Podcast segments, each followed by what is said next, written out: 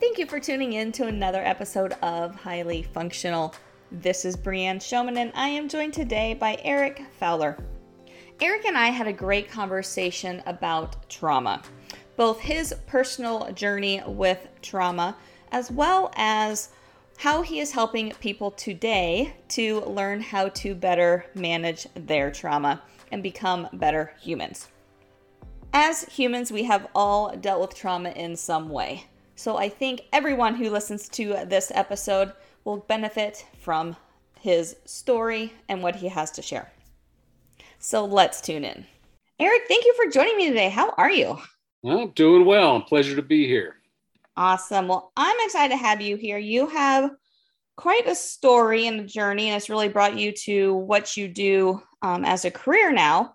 And so I really want to dive into that because I think it's really relevant to a lot of people and just things that people deal with in their lives. So before we dive into that, though, um, just a little bit about yourself. Who are you? Well, uh, I'm Eric Fowler. I'm a retired Army Command Sergeant Major, uh, 29 total years of service. And now I am the program director for Boulder Crest Foundation's facility in uh, Sonoita, Arizona. Awesome. And it's a lot of your story, your past history, which is what brought you to kind of what you're doing today. So I would just love for you to share that story with the listeners, um, as much or as little as you feel comfortable diving into. But um, I would just love for you to dive into some of that. Sure. You know, we, we talk a lot about how, uh, well, what we do is, is help veterans and first responders struggling with PTSD and anxiety and depression. And we have found that a lot of that comes from their childhood. Uh, we think it comes from combat, but a lot of it comes from childhood. So uh, I'll start from there. As far as uh, for me, my parents are both uh, products of you know Michigan farmland, and uh, my father uh, joined the Coast Guard back in the late '60s and moved us moved my mother and him out to New York. So I was born on Long Island, way out on Long Island, New York, back in 1970. Um, a few years after that, uh, my my father decided or came out or whatever uh, that he was gay, and my mother was not okay with that. So they went through a divorce. Uh, he eventually, many years later, uh, died of AIDS from from that lifestyle uh, in the early '90s. But uh, at at that time, my mother took my sister and I. We moved back to Michigan. We stayed about five years in and around her family in central Michigan. And she remarried my stepfather, um, who the guy who's now my stepfather. And in 1982, we moved to Wyoming. And that's really where I call home because I spent middle school, high school, and college in Wyoming. And while I was in uh, or finishing up high school, I joined the Wyoming Army National Guard and spent four years doing that while I was going to college uh, as a truck driver.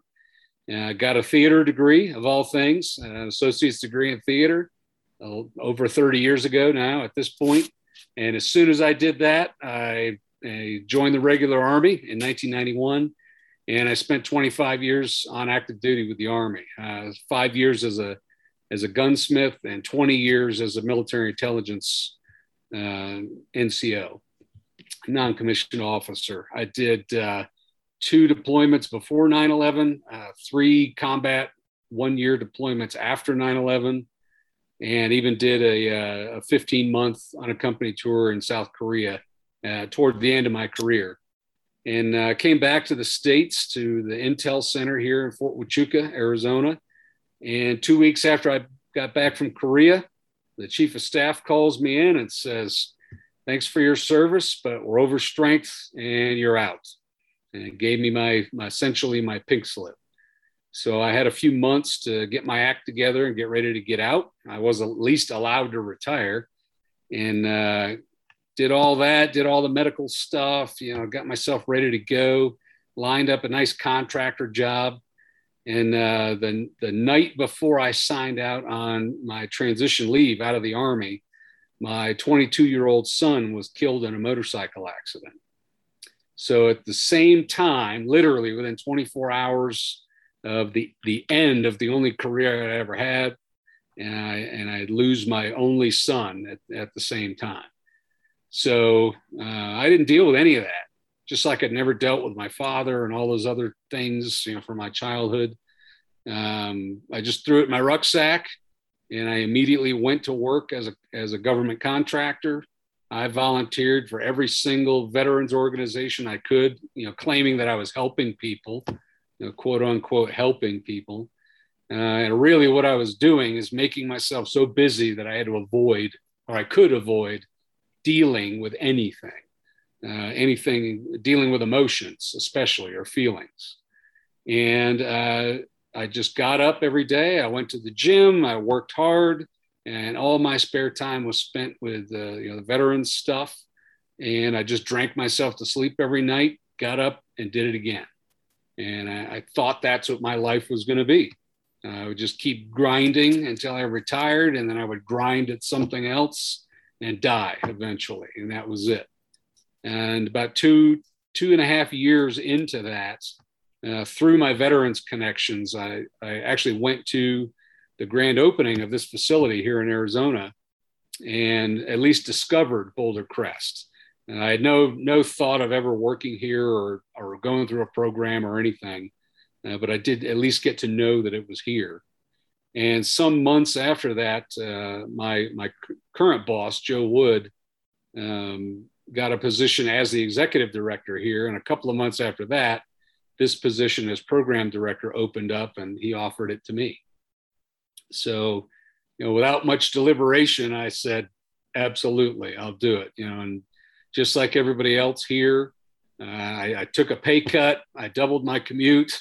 I spend at least 25% of my time uh, here, full time, living here, running our, uh, our programs and it's worth every bit of it. Uh, this this program, the main program, or the I guess the flagship, if you will, is Warrior Path, and that's a, a seven day resident program followed by an 18 month uh, virtual. You know, the team stays together virtually and continues their learning and growing, and it's uh, focused on post traumatic growth.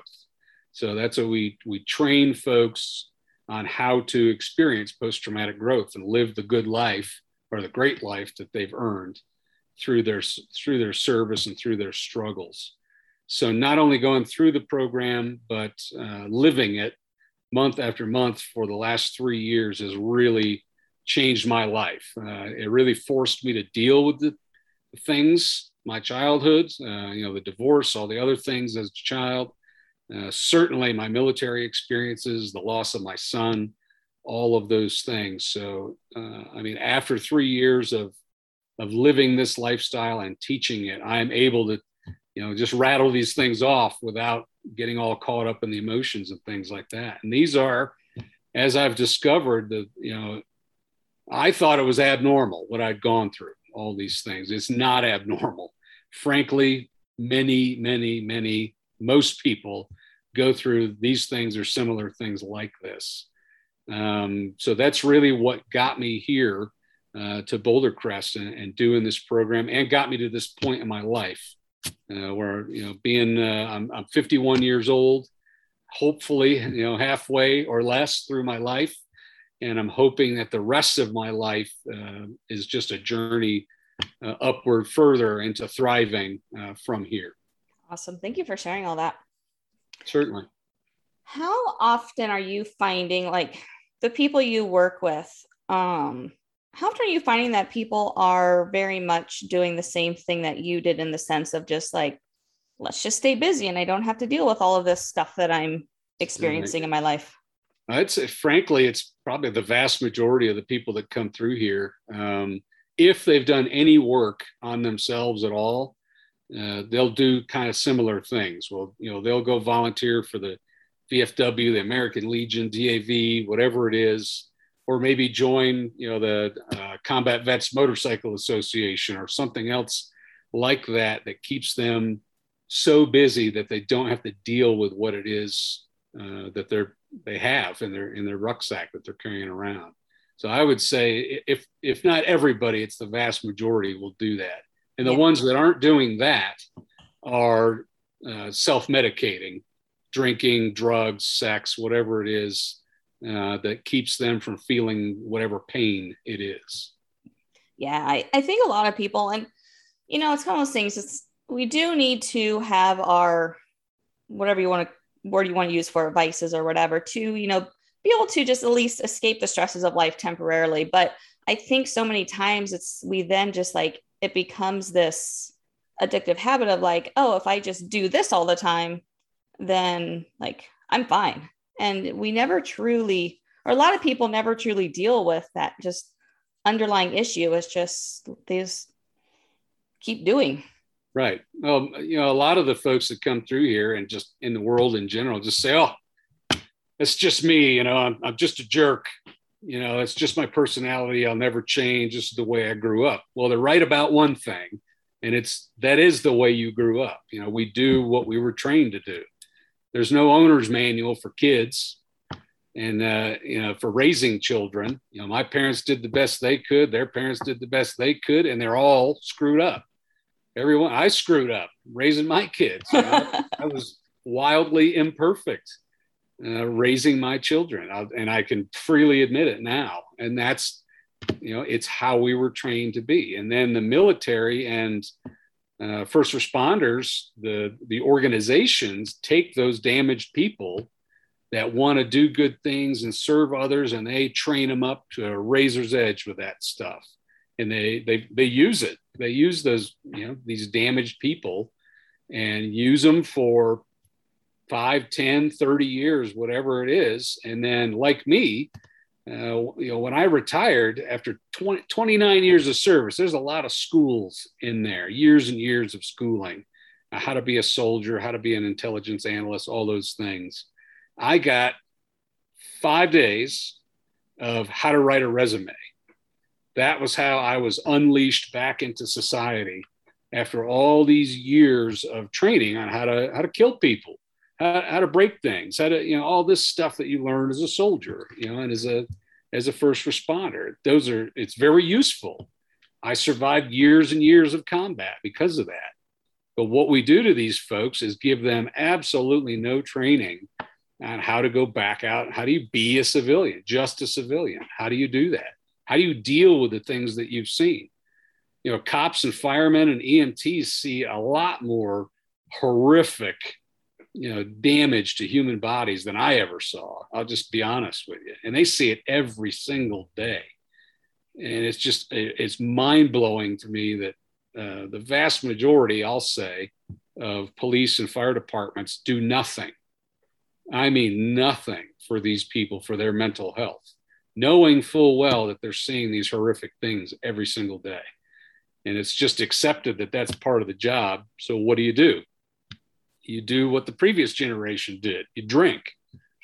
You know, you do drugs. You find you go through multiple marriages, and it, you know they just view that as well. This is this is normal. This is what I'm a I'm a cop. I'm a fireman. I'm whatever. I've had three divorces and I got five kids and I'm paying most of my paycheck and child support, and I just get drunk every night.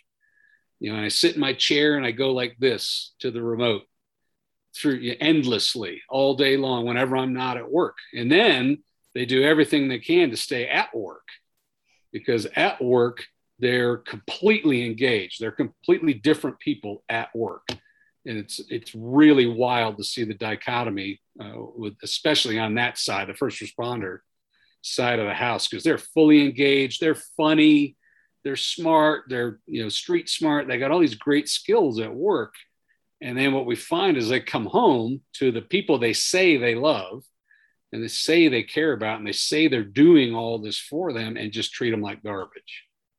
They isolate from them or they abuse them in, in many instances. And they they self-medicate so they don't feel the pain of what they're dealing with at work.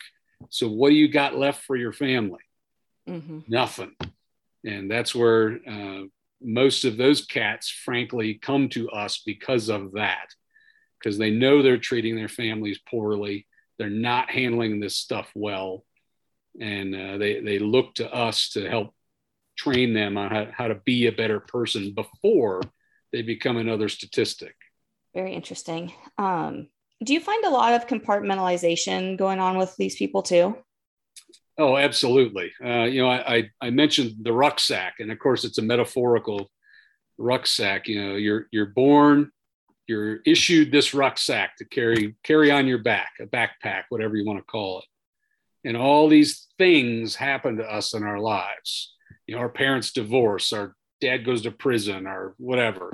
You know, the you know, I see dead burnt bodies in the streets of Baghdad, all this stuff. We don't deal with that. We don't process it we just we make a rock out of it. We hold that rock in our hand and i'll deal with you later. And i stick it in my rucksack and i just carry that literal and figurative weight of that thing that i'm dealing with for in many cases forever. Uh, if you don't deal with it and the problem with with that you know that's compartmentalizing right there. Literally i'm putting it in a, mm-hmm. in a compartment separate from my head. I'm just putting it in my rucksack and i'll deal with it later but we don't. And the, the issue is a rucksack has a limited capacity. So you can keep filling that thing up with these big rocks. Know, all this, you know, I had to kill people. I said, you know, I couldn't save my buddy, whatever it was that goes in your rucksack. And eventually that rucksack, the straps start to fray. You know, the bottom starts to fall out of that thing. And we we stitch it up we put duct tape on it to try and keep it you know these are the band-aids that we're giving the coping mechanisms. And you know I, I, I use a shoelace to tie my straps back on and i keep cobbling this thing together to keep going to keep going through life and keep saying i'm going to deal with this i'm going to deal with this and we never do it. And then eventually what usually happens is it's a little tiny rock a little one.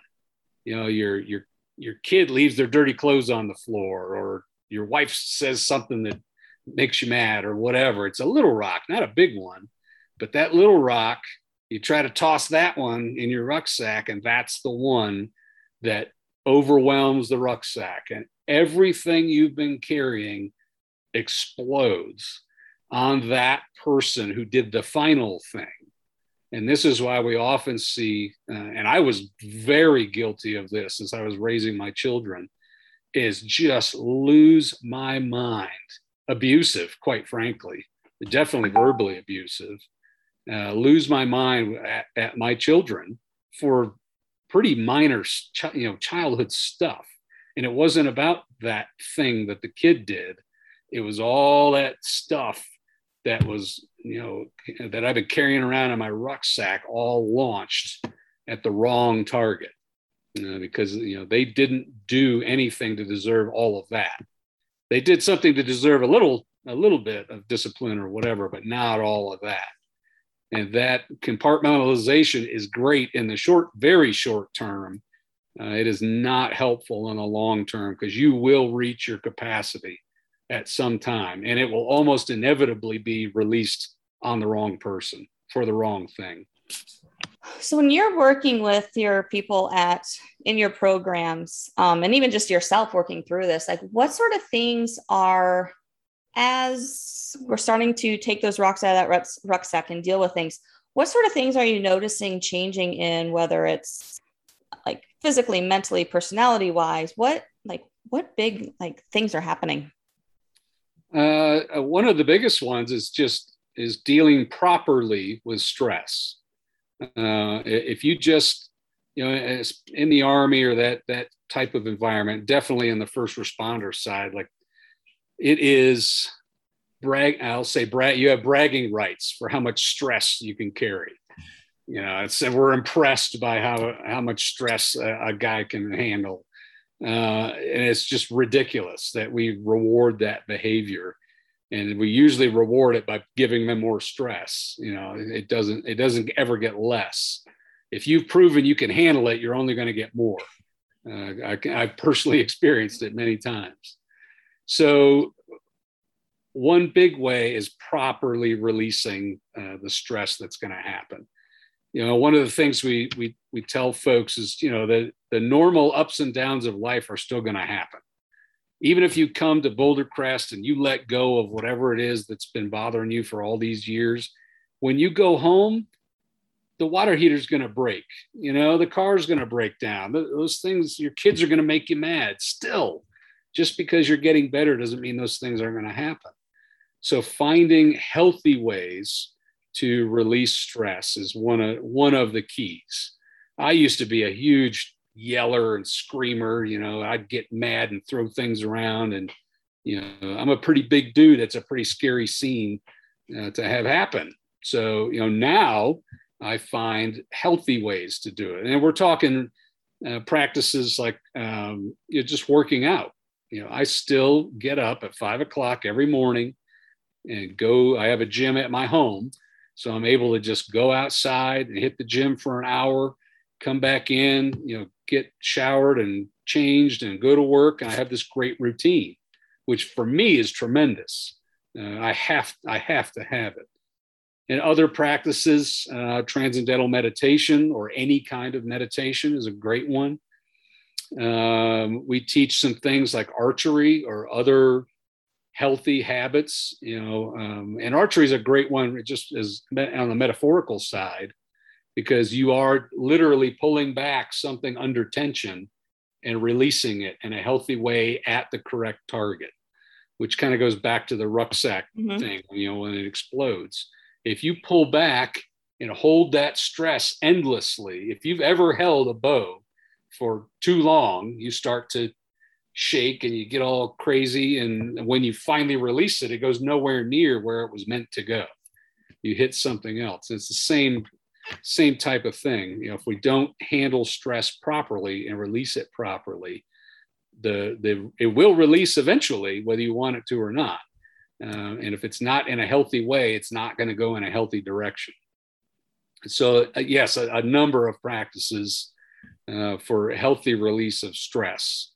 And, and another big one that I'll share is just disclosing these things uh, that that we're carrying in our rucksack. We find that you know you pull that rock out, whatever it was, and you know you know my my father's was gay.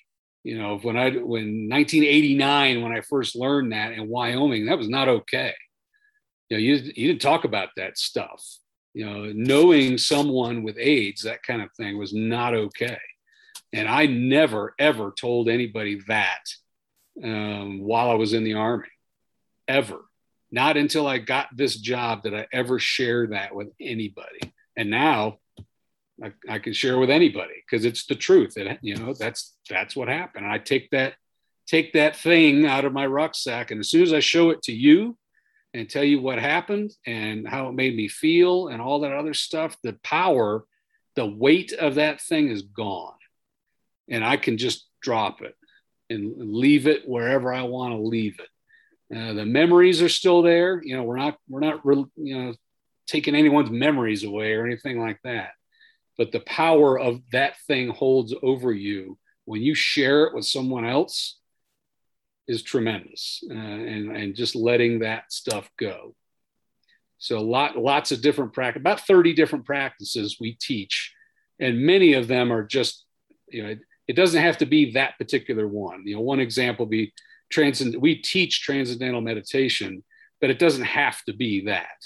If mindfulness is your thing, you know, you know, Zen Buddhism, whatever, whatever it is, some some kind of quiet time every day to just meditate in whatever way. You know, think deeply about something, or just clear your mind, whatever it is. Having that uh, a few minutes 20 minutes, whatever it is, every day to just stop and process the things that have gone on through your day. So lots of things like that.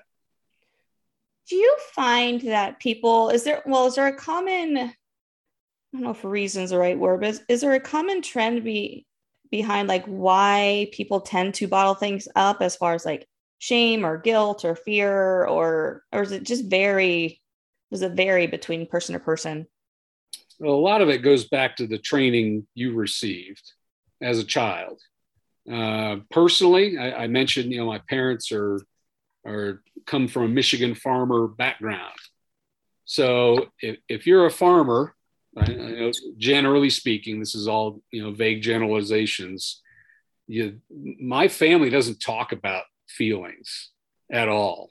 I mean, they just don't talk about deep stuff. Like it's kind of strange. Like that, you're not deliberately avoiding it; it just never happens. at all. So I always, when I started this job, one of the big things I said about myself was that I can't think deep thoughts. Like I'm smart, but I don't think about why am I here? You know, what's it all about? What's my purpose in life? And that's the kind of that's my upbringing, 100%.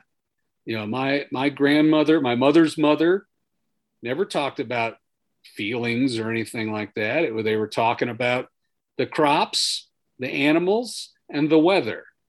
Uh, that's it. And if something bad was happening in the family, you just don't talk about it. Or if you do, it's in very low tones so that no you know nobody knows that you're talking about it. So anytime anybody struggles, they just don't deal with it.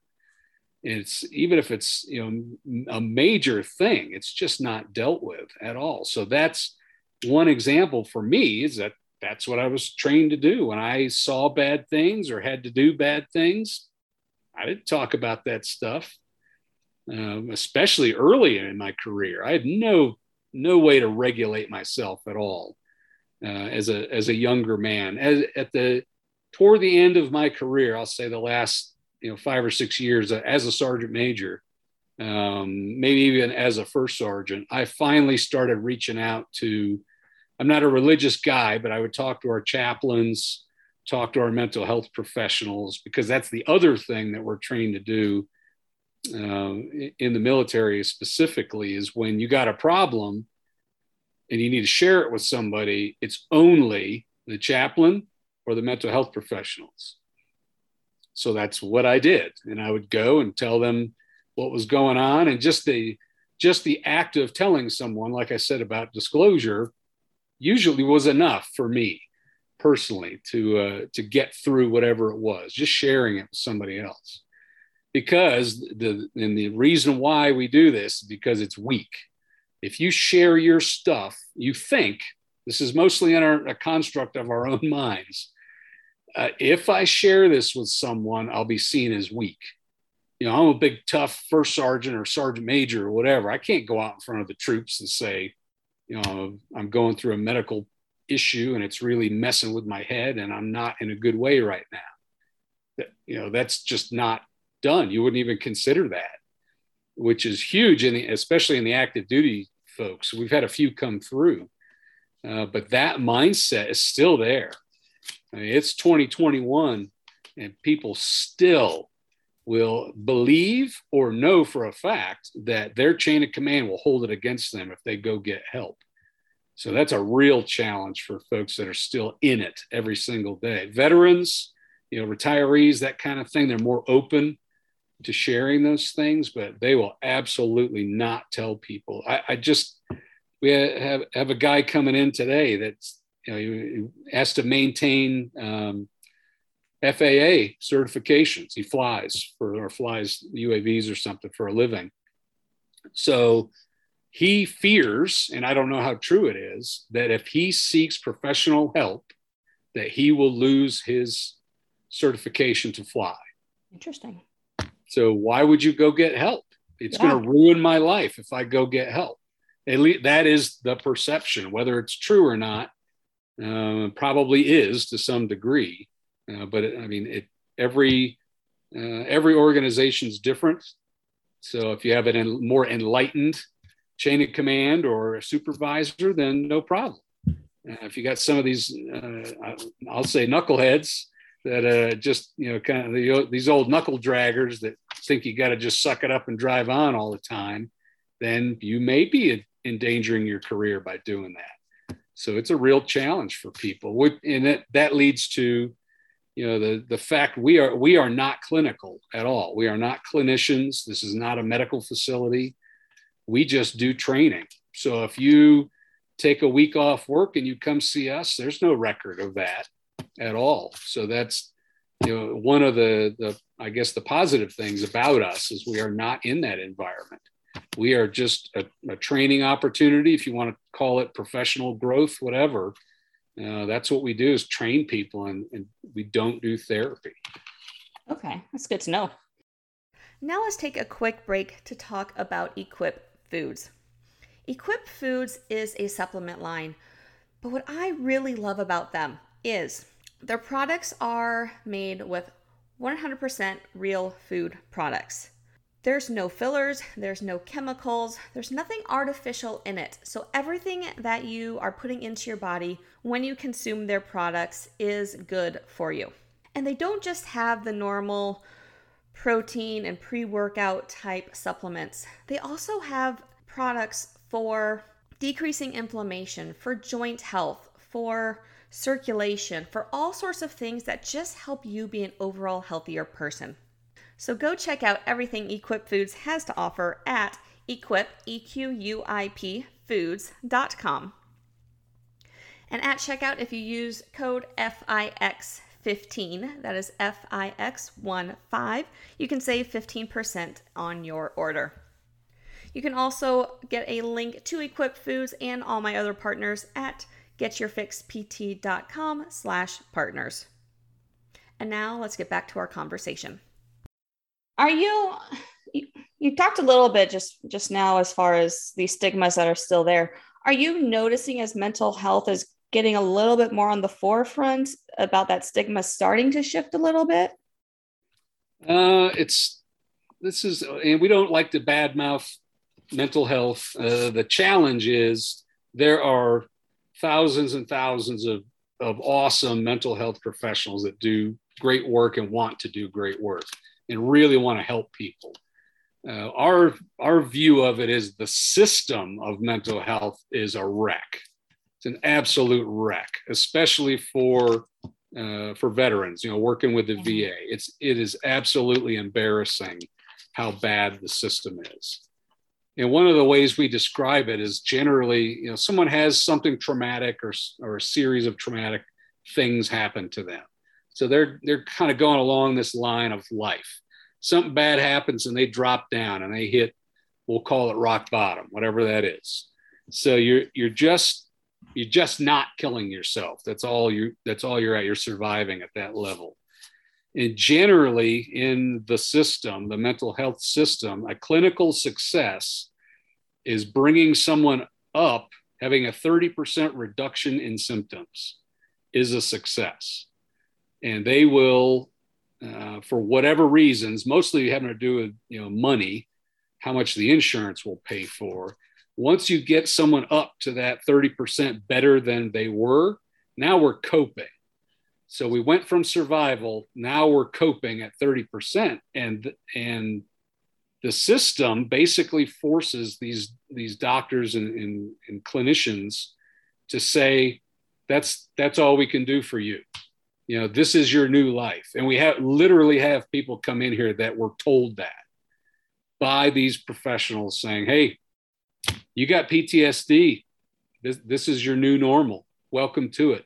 Here's a here's a bottle of pills and we'll give you 100% disability because you're so screwed up you can't be out in polite society and now you got a guy who's 30 years old got maybe another you know 50 to 70 years of life ahead of him with a bottle of pills and that's it eh, you know may, maybe some more therapy every once in a while that's all the help he's going to get so they're really sentenced to this diminished version of themselves. You were at 100% having this normal life. You went down in the crapper to, to rock bottom. We got you out to 30%. So you're not killing yourself. You're not killing anybody else. You're good. You know, but you're just coping at that point. That's not life. Mm-hmm. And that is that's usually what we see from from the clinical side of things and then you know what what we're focused on, or what many folks that come here are looking for is two things. One is those coping mechanisms that I just talked about that you know the mental health profession generally says that's the best we can do is, is get you to cope with life. And that's you know all the getting a service dog, getting the buckets full of pills, you know, putting you on disability so you don't have to work and deal with the stress of that kind of stuff. That's coping but a lot of them want to get back to their old life. You know, this this was life. We dipped down. I just want to get back. I want to be the man or woman I was before. Well, it's never going to happen. I mean, that that life is gone because of what you went through. You are fundamentally changed because of not necessarily the trauma itself, but the after effects of that trauma. You're changed. You're never going back to your old life. You know, and what we focus on here is going beyond that old life, beyond coping, beyond getting back to the way you were to thriving and being a better human being than you were before whatever your trauma was. That's the focus here is that post traumatic growth using whatever happened to you, whether it was your childhood or combat or like, you know, on the streets as a cop or a fireman or EMT, using that, the skills that you learned and repurposing them and giving you control over those skills so you use them appropriately. One of the, the things that we talk about, again, you know, a metaphor, is giving you control over the dimmer switch. So all those useful skills that I was trained on for 29 years, how to survive, how to survive in combat, you know, the, uh, you know, being hyper vigilant, all those useful things, you know, looking for threats all over the place. That's still useful. I mean, that helps me to do other things if I take control over that dimmer switch. Me sitting, you know, not being able to sit with my back to the door in a restaurant is not useful. You know, I can kick because of what I've done with, you know, growing from this, I can dial that switch back, dial that dimmer switch back. And if I have to have my back to the door, I can have my back to the door.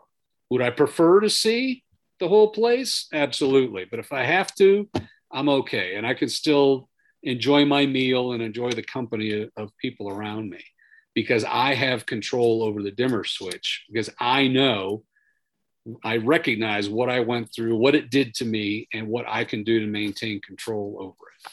So that's that's what we look for with a lot of these practices we teach is just get some space, you know, gain gain a few seconds. So instead of reacting to these things that happen in life, we can just respond to it.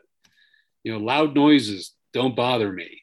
Loud noises happen, you know, in in this world, whether it's civilian or military. But because I, I don't have my hypervigilance cranked to 11 all the time, I can respond to a loud noise appropriately. And sometimes that loud noise is a bad thing. you know, it happens. We just, you know, how many school shootings have we had in the last few days? You know, that you, it is appropriate to react at 11 at times, but having, having you having control over that dimmer switch prevents you from always being at 11 all the time, regardless of the situation, to dial it back to what's more appropriate for the environment that you're in. I think it's a great reminder too that those triggers are always going to be there. Like that's just part of life. And it's just a matter that we do need to figure out like what works for us in order to respond appropriately in those situations when those triggers do happen. Yeah, absolutely. You know, it's like you said, it's that's normal life life is not going to stop you know cars aren't going to stop backfiring just because you're scared of loud noises. That that's that's life. It's going to go up it's going to go down these things are going to happen. Why? The victim mentality is you know why is this happening to me? Why is all this you know it's all focused at me? That car does not care about you. It doesn't even know about you. The driver of that car doesn't know you or care about you. It's just something that happened you're the only one believes that it was directed at you. You know, all those jerks that we see that that cut us off on the highway and that kind of thing, that guy doesn't care about you. They're not paying attention to you. They're focused on whatever's going on inside their car.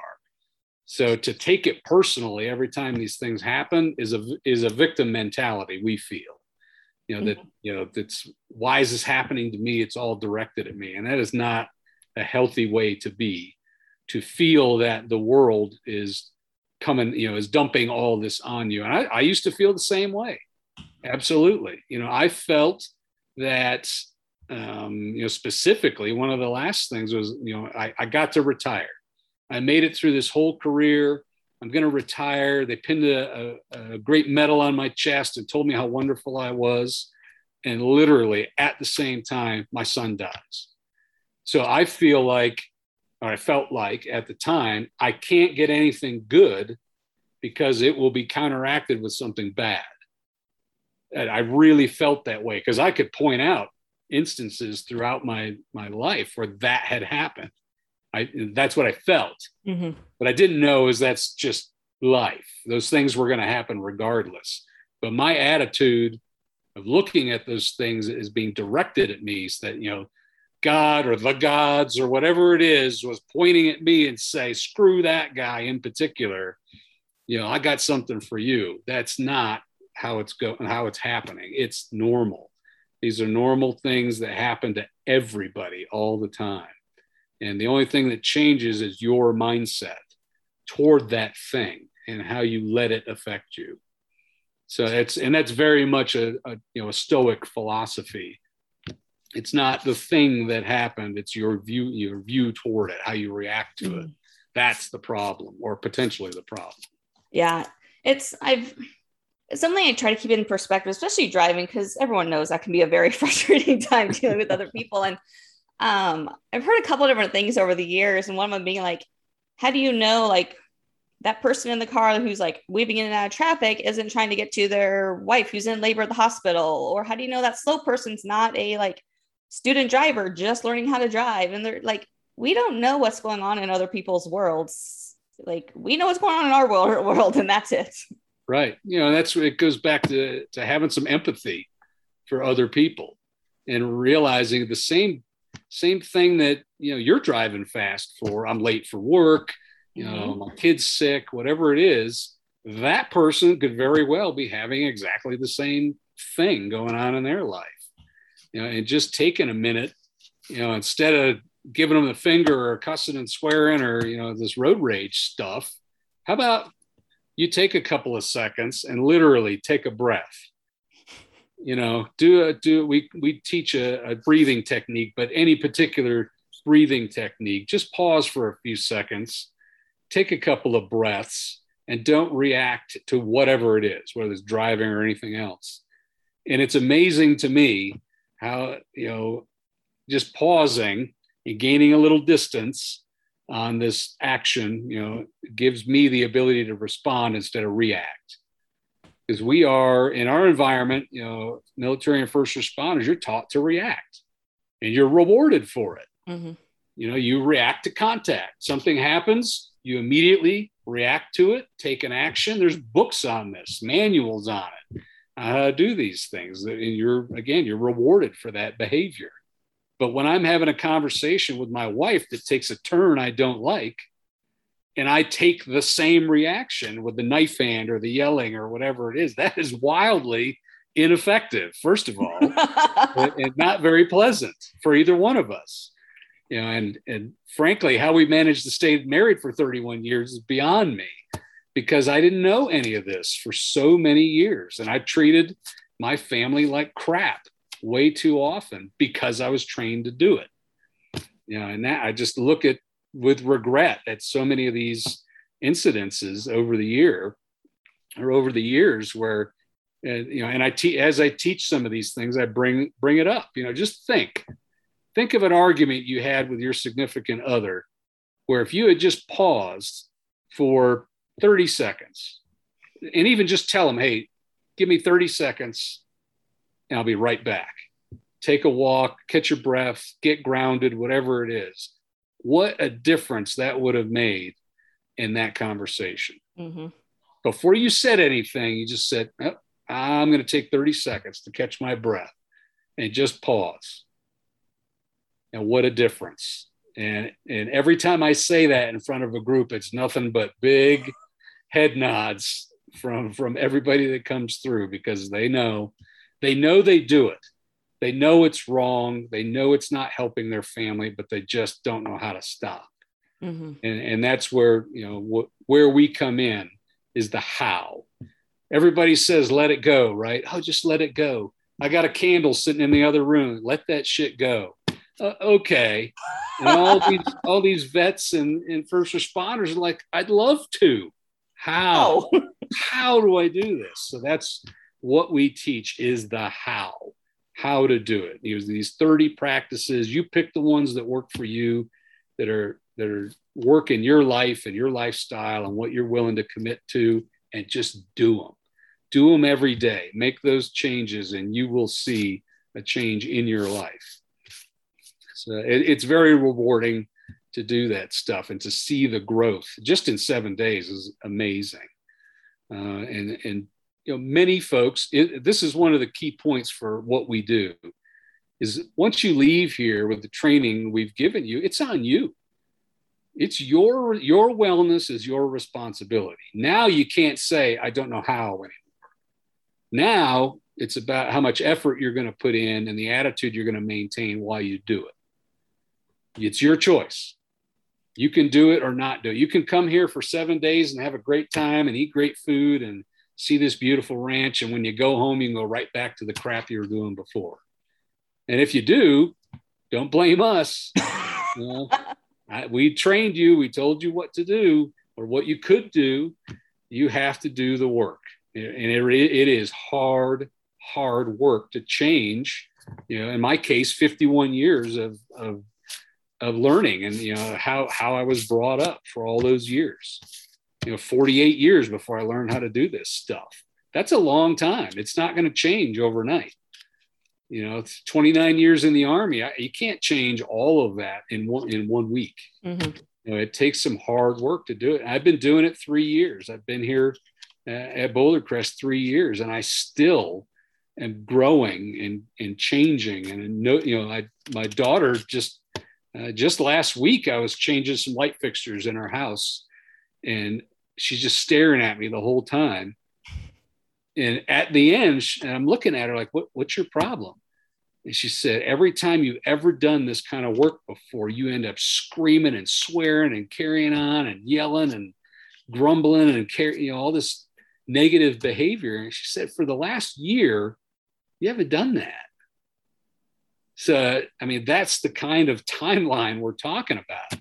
I've been doing this for three years and that, and I'm just still getting reactions like that from from my loved ones that really uh, and every few months my wife will kind of do something similar where she'll pick up on hey you're not you're not doing that thing that you used to do and really realize it's been a long time since i did that thing and you just you know you finally got in the habit of recognizing it's not there anymore and those are it's tremendously rewarding for me and, and for our students to see those uh, but it's sometimes challenging for folks to recognize that it's going to be longer than just a week mm-hmm. for, for, these changes to happen.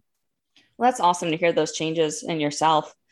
Um, now, you mentioned the vets and first responders. Is that are those the only groups of people Boulder Crest allows in, or you bring like anyone who wants to come in can come to the program? No, we're pretty limited to that. Uh, our, our capacity so we're this facility is just one of uh, of ten at the or nine at the moment. Uh, with three are Boulder Crest, uh, Virginia, Boulder Crest, Arizona, and Boulder Crest Mobile Training Team, and then we are partnered with uh, several other organizations nationwide. That that basic, basically it's a franchise thing. We we created Warrior Path. We train these other organizations how to do it and they do it in in addition to whatever programs they're already running. Okay. And a lot of this is done through uh, the Gary Sinise Fund or Gary Sinise Foundation Avalon Network, which is up up on their Facebook page and their website all the time. So it's basically that's kind of the umbrella is the Gary Sinise Avalon Network. And we are on the training side of that, all these organizations. And then there's another part of it, which is the brain health side or the medical side as well. And that network is still growing. But our, our, our issue is part of our issue is you know, I can only train up to eight people a month at this facility uh, okay. in these programs. So eight times 12 is 96. That's my max. And then multiply that times the other eight, currently eight other organizations, whatever the math is on that. That's a pretty limited number of people. So at the moment, we're pretty limited to the main focus is on post 9 11 combat veterans. Uh, we are starting to make inroads into first responders. Uh, a lot of work on police. We're starting to move into uh, fire and EMT, that kind of that kind of thing. There have been a select few um, civilians that have come through. Um, you know, not, didn't fit in one of those categories, uh, but very, very few. So it's real. It's definitely not open to just you know everybody on the street. The focus is first on combat vets um, from this this current generation, you know, uh, post 9/11. We have we have taught quite a few Vietnam era veterans as well, and even some earlier than that. Uh, but it's it's not the focus. Uh, but we we do get them in occasionally, and then you know those first responders, really first responders that have been in uh, a critical incident. Let's say you're you're a police officer involved in a in a shooting or something like that. Those kinds of you know an event. If you're a cop long enough, you're going to be in critical incidents. So and it definitely with your fire and EMTs as well. I mean that's what you do every single day is deal with critical incidents. So uh, we, we do we do bring those folks in uh, it's a it's getting to be a fair number, and we're doing some work at this moment, growing that first responder side with some specific police and fire departments and that kind of thing across the country uh, that that haven't fully come to fruition, but we're in that process of bringing them out there. Okay, thank you. If someone to kind of close this out, if someone has any questions for you about anything that you've talked about, Boulder Crest, or just looking for information, where can they find you at? The, the best place to go is, is www.bouldercrest.org. And that is our website. And that gives, um, there, there, in fact, we just updated the website within the last couple of weeks. So there are tremendous resources on there. There are links to the programs, Warrior Path, Couples Path, uh, family rest and reconnection stays, uh, songwriting with soldiers programs. There's links links to all of those things and videos that show what it is and show the facilities and that type of thing. Uh, and that's where Warrior Path, for instance, you sign up right from that website. You click on the link, it'll have you fill out a questionnaire, you know, who you are, what's your experience, what are you struggling with, those kinds of things. And then you know basically that that gets to my inbox. I turn you over to one of our path guides that work for me and they will do a uh, zoom interview with you and decide if if we're a good fit. You know it's not for everyone you know we have to like i said we're, we're limited in our capacity so we have to get the right people in here a couple of things speaking of that we are not we are not an acute care facility uh, if someone is actively suicidal, we are not for you. Uh, it's you honestly need to go to the emergency room, the VA, whatever immediate acute care for you. But we just don't do it. We can't do it. Uh, generally, it's about three months or so to get into a program, so it's not a very fast thing, and that's just the nature of you know one program a month, and we have them filled about 90 days out. So uh, another thing, we are not drug and alcohol rehab. If you are actively uh, abu- heavily abusing drugs and or alcohol, you need to go to a rehab facility for that first. And generally, we're looking for folks to be fully sober for at least 90 days uh, to, to have the capacity to handle what they're going to go through here. So just a couple of, you know, a couple of things that if, if you're looking for fast you know instant help i'm getting a program tomorrow that's not going to happen and uh, you know those active drug and alcohol problems those are a couple of, of, big ones for us we're also looking for folks that are you know at least stable with their housing and that kind of thing and i'm not saying we don't we won't take anyone who's struggling with these things uh, but we really have to work through how well they're they're handling those issues in their life before we want to bring them in here uh, these these programs are are it's very demanding when you're talking about dealing with things that you haven't dealt with in your entire life. It's really uh, emotionally and physically and mentally demanding. So you got to be in the right mindset and physically uh, ready for it as well, because it can be pretty challenging on folks. Got it. Well, Eric, I really appreciate this conversation today. I think it can help a lot of people. Um, and uh, yeah, I just really appreciate your time. Thank you so much. Absolutely. It's my pleasure. Thank you for having me on. I really hope you enjoyed this week's conversation on highly functional. Before I go, I want to talk to you about my rope climb training program. In order to climb a rope efficiently and effectively, you need both strength and proper technique. If you have one without the other, it's going to be a lot more difficult to climb, you're going to use a lot more energy, and you have more chance of failing. So, if you want to be more efficient with your rope climbs in order to have more chance of success at your next race, pick up my rope climb training program. You can check it out at getyourfixpt.com slash courses, along with all my other online programs. Thanks again for tuning in today, and now it's time to go out and be highly functional.